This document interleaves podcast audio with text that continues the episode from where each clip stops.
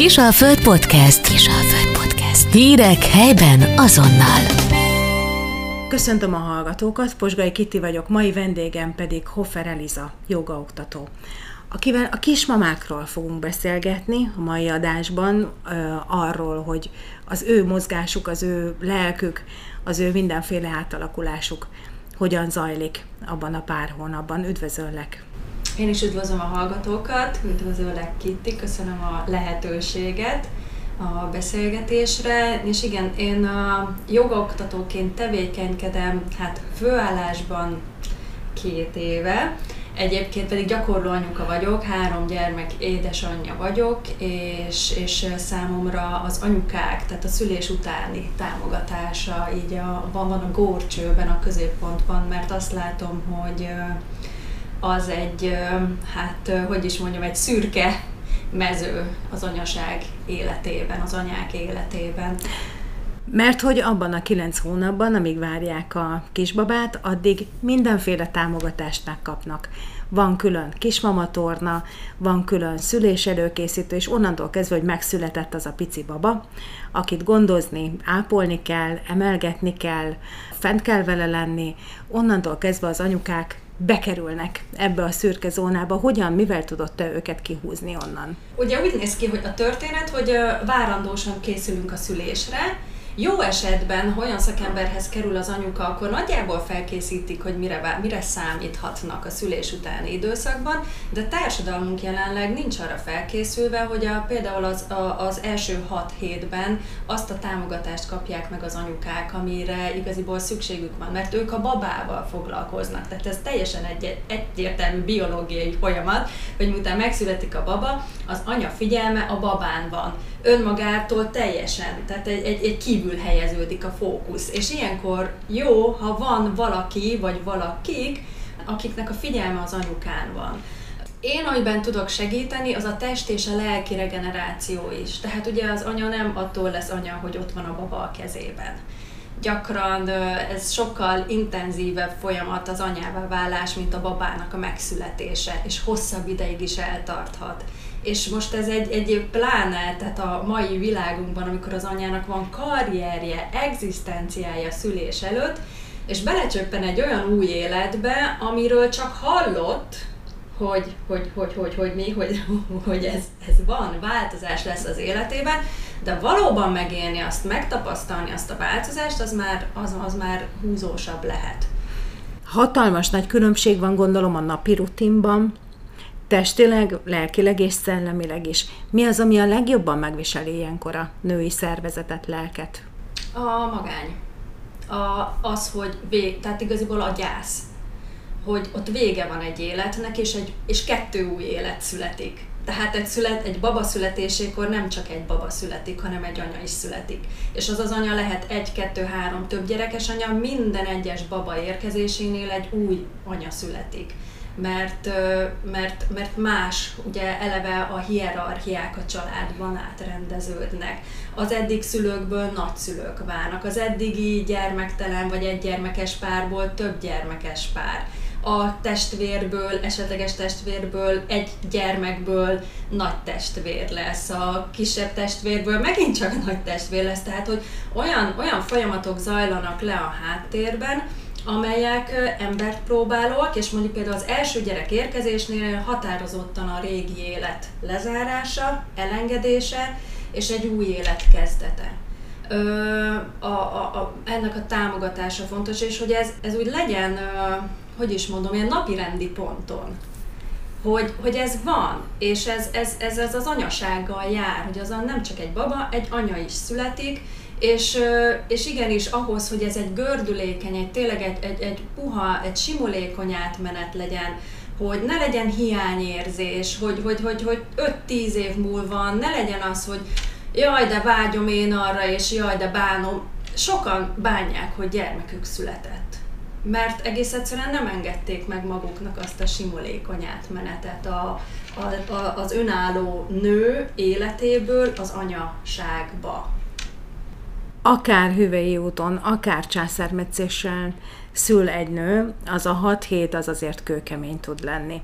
Mit lehet ilyenkor tenni? Mi az, amit szabad, mi az, amit tilos? Igen, ugye azt mondják, hogy átnyugalom, feküdj, amikor a baba pihen, na ez nagyon nehéz. A hormonok játszanak velünk, akarunk tenni, éberek vagyunk folyamatosan, hát ott van az a kicsi új emberke, aki azt se tudjuk, hogy most él, lélegzik, vagy alszik, vagy, vagy, vagy, vagy mi van vele. Tudjuk, ha sír, hogy valami van, de azt se tudjuk, hogy miért sír, ugye gyakran. Tehát az is egy hónapok kérdése vagy hónapokba telik, míg egy anya rá felismeri a baba, meg a baba is igaziból hónapok alatt fejleszti ki azokat a különböző sírás mintákat, ami az már tök jó információ. Tehát az, az, az ágynyugalom, a pihenés, és igen, tehát az én specialitásom az az ágyban végezhető gyakorlatok, regenerációs gyakorlatok. Tehát már a gátizom lágy, nem is tornáztatásának nevezném, hanem aktiválása. A törzsizomzatának aktiválása, az új test, az új testérzeteknek a megismerése, az új én megismerése, tényleg, tehát az, az, anya, az én anyai mi voltam megismerése, ezt természetesen relaxációs gyakorlatokkal, légző gyakorlatokkal kiegészítve, mert annak a, az első hat hétnek az alapja az, hogy a, a, a nyugalom és a pihenés, Viszont a regenerációt lehet támogatni finom gyakorlatokkal, hogy utána, 6 hét után már tényleg aktív lépéseket lehessen tenni a régi kondíció felállítására. Hogyan tud ebbe bekapcsolódni egy átnyugalomra ítélt friss anyuka? Online, hiszen pont ezért mert, mert, mert egy nagyon paradox helyzet ez, a, ez, ez az új, új, új anya életének a kialakulása, mert nagyon magányosnak érzi magát, átnyugalomra van ítélve, ugyanakkor igényli a társaságot, vágyik a társaságra, szüksége is van egyébként a társaságra, és a regenerációt használjuk már ki a 21. századi lehetőségeket, akkor online meg tudja kapni, és tud vele csatlakozni, és élni tud a lehetőséggel. Túl van az első hat héten, túl van a pici az első oltásokon, amikor már hosszabb, rövidebb időkre akár magára is tudja hagyni, uh-huh. két etetés között, más felügyeletére bízva nyilván. Érdemes ilyenkor már hamar becsatlakozni egy, egy olyan élő, aktív társaságba, ahol egymás között tudnak lenni, vagy még mindig izolálja picit magát ilyenkor a nő? Érdemes. Érdemes, ezért vannak nagyon jó babamama programok, babamama csoportok. Tehát a babamama, élő babamama joga órákat is már 6 hetes kortól javasoljuk. Én bevallom őszintén az oltás is, tehát az első oltástól szoktam javasolni az anyukáknak, hogy hozzák bátran magukkal a babákat. Ugye nem muszáj jogára menni, most már tényleg annyira jó, hogy tehát ha emlékszem tíz évvel ezelőtt, amikor megszületett a lányom, hát keresve se találtam programokat, ahova, amit, amit babával tudnék végezni, viszont most már annyira jó kínálat van, tehát tényleg szinte minden ízlésvilágnak megfelelő programok, és azért azt ki kell hangsúlyozni, hogy az a szolgáltató, vagy edző, vagy akár oktató, aki babamama programot szolgáltat, ő nem csak azért nevezi a programját babamamának, mert ott lehet a baba is, hanem akkor ő tényleg egy regenerációs programot kínál. Tehát ez általában egy ilyen félreértés szokott lenni, hogy ja, a baba, mama azért, mert ott van a baba is. Nem. Tehát ott mi akkor tudjuk, ha egy nő, egy anya eljön a kisbabájával, a pár hónapos kisbabájával, akkor bizony az az anya nagy valószínűséggel ö, pár hónapja szült. Ha adoptált a gyerek igaziból, akkor sem olyan ördögtől való tevékenység egy regenerációs programot végigcsinálni, mert az a testnek is, a léleknek is bármilyen mozgásforma jót tesz. A itt a lényeg, hogy tényleg, hogy egy olyan szakemberhez forduljon az anyuka, a frissen szült anyuka, aki képben van a szülés utáni testi-lelki igényekkel. Mert hogy ilyenkor mire kell nagyon odafigyelnünk? Legyen az tényleg az, az hüvei vagy császáros szülés, A, egész egyszerűen a hormonrendszerünk az, az, az, az, az totálisan felborul, az izomtónusok is ö, megváltoznak, az izületek ö, is teljesen máshogy viselkednek, ugye a kilenc hónap alatt a hasi szervek annyira más helyet foglaltak el, hogy azok, azok, azok visszahelyezkednek, és még az idegrendszerünkben is olyan hatalmas változások indulnak be már a, várandóságkor, de a szülés után meg pláne, tehát hogy hogy, hogy olyan, olyan nagy, nagy változások vannak a testben, amit hát figyelembe kell venni. Mi a helyzet a szülés utáni depresszióval? Annak a kialakulásával Igen. és a kezelésével? Az anyukák 10%-át ez érinti. Ha van egy szakember, én én privát szülés felkészítéseket szoktam tartani, és ott a párokkal végig megyünk a pszichés tüneteken, hogy mi az, amire figyelmet érdemes fordítani. Ha ezt látja apuka, akkor hívja a pszichológust.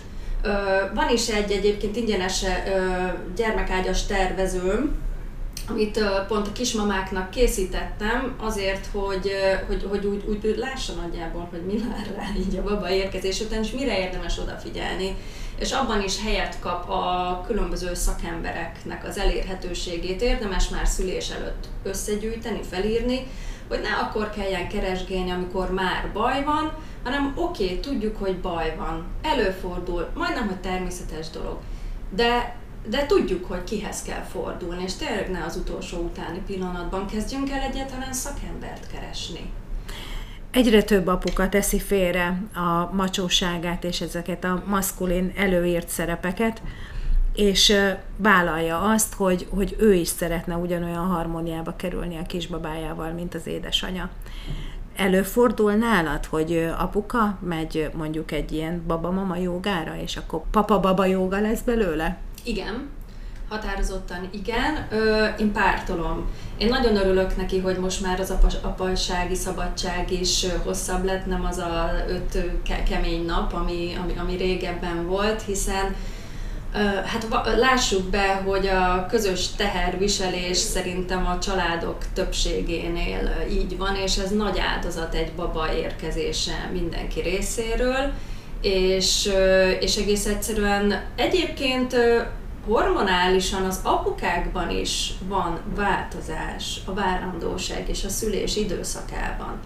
Tehát, hogy ez is egy biológiai folyamat, és az, hogy, hogy, hogy megengedhetjük magunknak, hogy egyre önazonosabban éljünk, hogy egy férfi is megengedheti magának azt, hogy kimutassa a szeretetést és a gondoskodását a, a párja és a gyermeke iránt, ez, ez, ez tényleg egy olyan adomány már így nekünk így a nagy technológia világában, így a 21. században, amivel tök jó, nagyon jó, hogyha, és dicséretes, hogyha tud és akar élni a, a, a férfi, az, az, az apa. Nem egy, tehát általános tény az, hogy, hogy, hogy jobban belemerülnek a munkába, mintha nem akarnának otthon annyit lenni, holott ez a munkába merülés, az pont arról szól, hogy ő érzi annak a súlyát, hogy most ő lesz a család fenntartó.